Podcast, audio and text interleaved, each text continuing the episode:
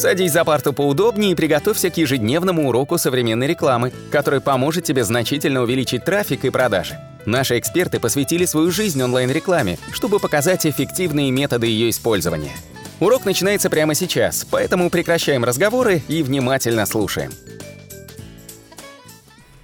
Всем привет! Вы снова на канале SEO Quick, меня зовут Николай Шмычков, и сегодня мы поговорим о такой теме, как сезонность трафика. А почему я решил взять эту тему? Я уведу уже третий ролик по теме словарь SEOшника, и мы будем сегодня обучать SEOшников вот такой простой манере, а, определенным термином. И я сегодня решил выбрать тему сезонность по одной простой причине.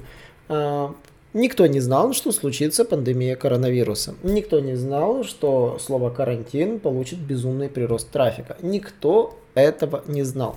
Но на самом деле многие догадывались, что, допустим, эпидемия гриппа, она как бы постоянно спрос на грипп растет каждую весну, каждую осень. Как бы есть вещи, которые мы можем угадать, есть вещи, которые мы угадать не можем. Ну, как эти вещи угадывать, как эти вещи измерять, и как SEOшники и другие специалисты должны на это реагировать. Давайте пройдемся коротко вообще, что такое сезонность. Собственно, сезонность это фактор, который влияет на частотность поискового запроса. То есть, например, ключевое слово имеет определенную частоту в месяц. То есть, допустим, а, если мы будем брать конкретный регион, допустим, и количество запросов в месяц этого, допустим, слова, допустим, равняется определенному числу, допустим, 100. Допустим, какой-то запрос, там, не знаю, покупка там шерстяных шапок, там добавляется, умиляется 100. Но зимой, когда становится холодно, шерстяные шапки, вероятно, будут расти в спросе, и их стоим, как говорится, количество запросов может возрасти не до 150, а до 400. А, как измерять эти цифры на сегодняшний день? К сожалению, ни один адекватный веб-сервис не может похвастаться точным измерением сезонного трафика. Почему, например, мы с Серпстатом не можем нормально померить сезонность, ни Ахрепсом. Он указывает последнюю частотность запроса за месяц. И это довольно безумно неудобно, потому что сезонность нужно уметь предугадывать заранее. Особенно это касается всевозможных э, сайтов, которые занимаются, допустим, услугами по там, ремонту автомобилей или, допустим, интернет-магазины. Вот у них сезонность просто имеет колоссальное значение, потому что все знают, что спрос э, продукции там, там к новогодним скидкам, к черной пятнице, там к Рождеству начинает просто безумно расти. А также все прекрасно знают, что спрос на айфоны возрастает каждую осень, когда выходит новая модель. Это же касается и айпадов и тому подобного. То есть некоторые вещи мы должны учитывать, учитывая не только время года, но еще и особенности маркетинга. То есть нужно следить за новостями. Третий момент это так называемые нерегулярные сезонные изменения. Например, а, если какой-то конкурент, э, занимающийся доставкой с вашей стороны, ушел, все люди ищут аналоги, значит запрос, аналоги вашего конкурента, то есть, допустим, будут быстро расти. И по этому запросу нужно уже сейчас спешить создавать контент, чтобы он как говорится, рос еще быстрее и быстрее. Поэтому на сегодняшний момент существует несколько способов э, прогнозирования, как говорится, прироста трафика. Первый вариант, это, как я перечислил, это ретроспективный анализ трафика. Здесь вам пригодится WordStat Яндекс. У него есть соответствующий раздел э, WordStat, называется сезонность. Зайти в WordStat, думаю, сейчас не составит никому никакой проблемы. И для того, чтобы зайти в WordStat, вы просто заходите в вкладочку сезонность и смотрите реальную реальные цифры, которые вы там видите. Это, в принципе, не требует никаких усилий. То есть э, для этого просто вбивайте любой запрос и, конечно же, посмотрите, что вы увидите. То есть э, я считаю, что WordStat это вообще must have для каждого. То есть для этого есть такой пунктик. Допустим, там продвижение сайта, если мы возьмем запрос. И вобьем его и выберем история запросов. То в истории запросов мы увидим статистику запросов за так называемое относительную и абсолютную. Можно вывести группировку по месяцам, можно вывести группировку по неделям, то есть можно посмотреть десктоп, мобилку этого запроса, как его часто гуглят. Ну и, например, мы можем заметить, что запрос продвижения сайта, да, и получал определенный пик ближе к августу, потом шел спад, И, собственно, это прогнозировалось, что каждый август он обратно возрастал, но в 2020 году в январе все внезапно заинтересовались продвижением сайта, то есть этот запрос получил безумный прирост. То есть мы замечали, что в 2019 году в августе был пик, потом шел безумный спад, и потом обратно он рос.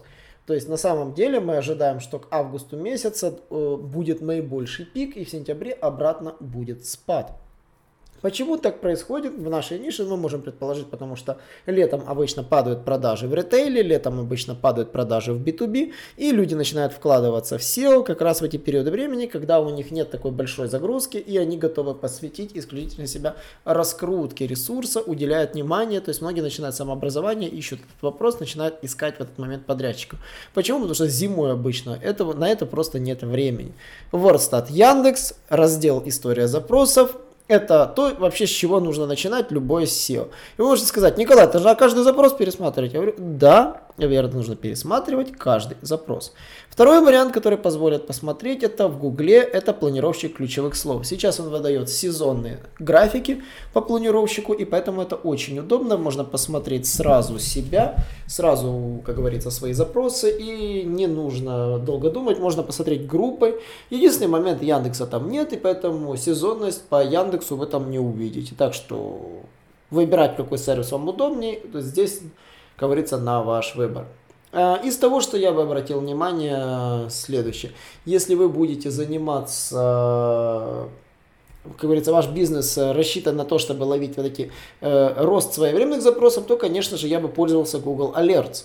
А Google Alerts позволяет выявить прогнозируемый рост на какие-то запросы. В этом плане Google Alerts может вас даже больше порадовать, чем любой другой сервис, потому что он умеет распознавать не отдельные запросы, а запрашиваемые темы.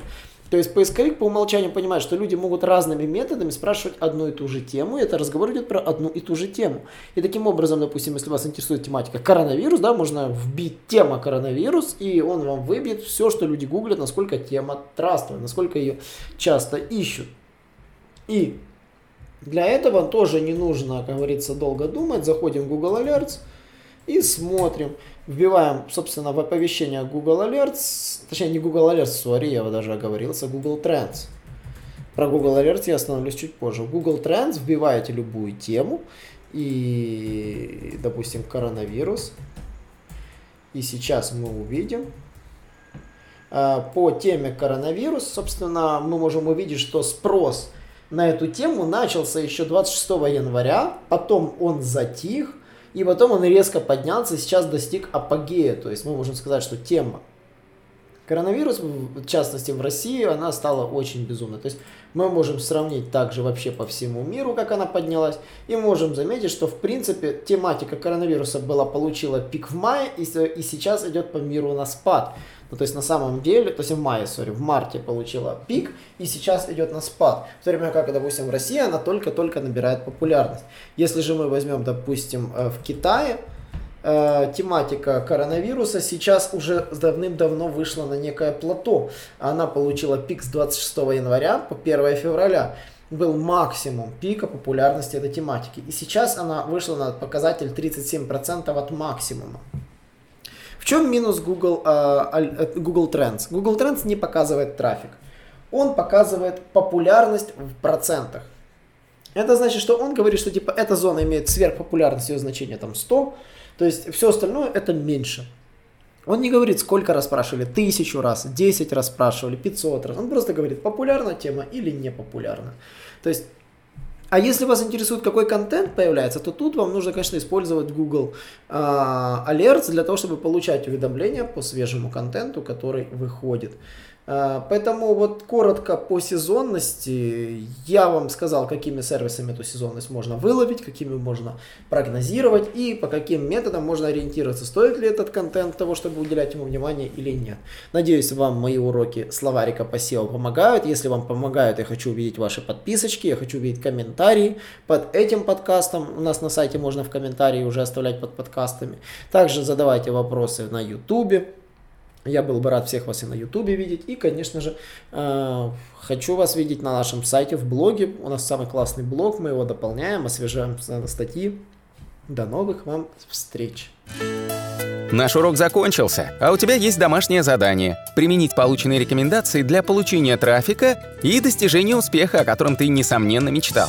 Не забывай подписываться на наши аудиоподкасты и оценивать уроки. Также пиши комментарии и задавай множество вопросов, на которые ты обязательно получишь ответы. Увидимся в классе завтра с новыми современными рекомендациями.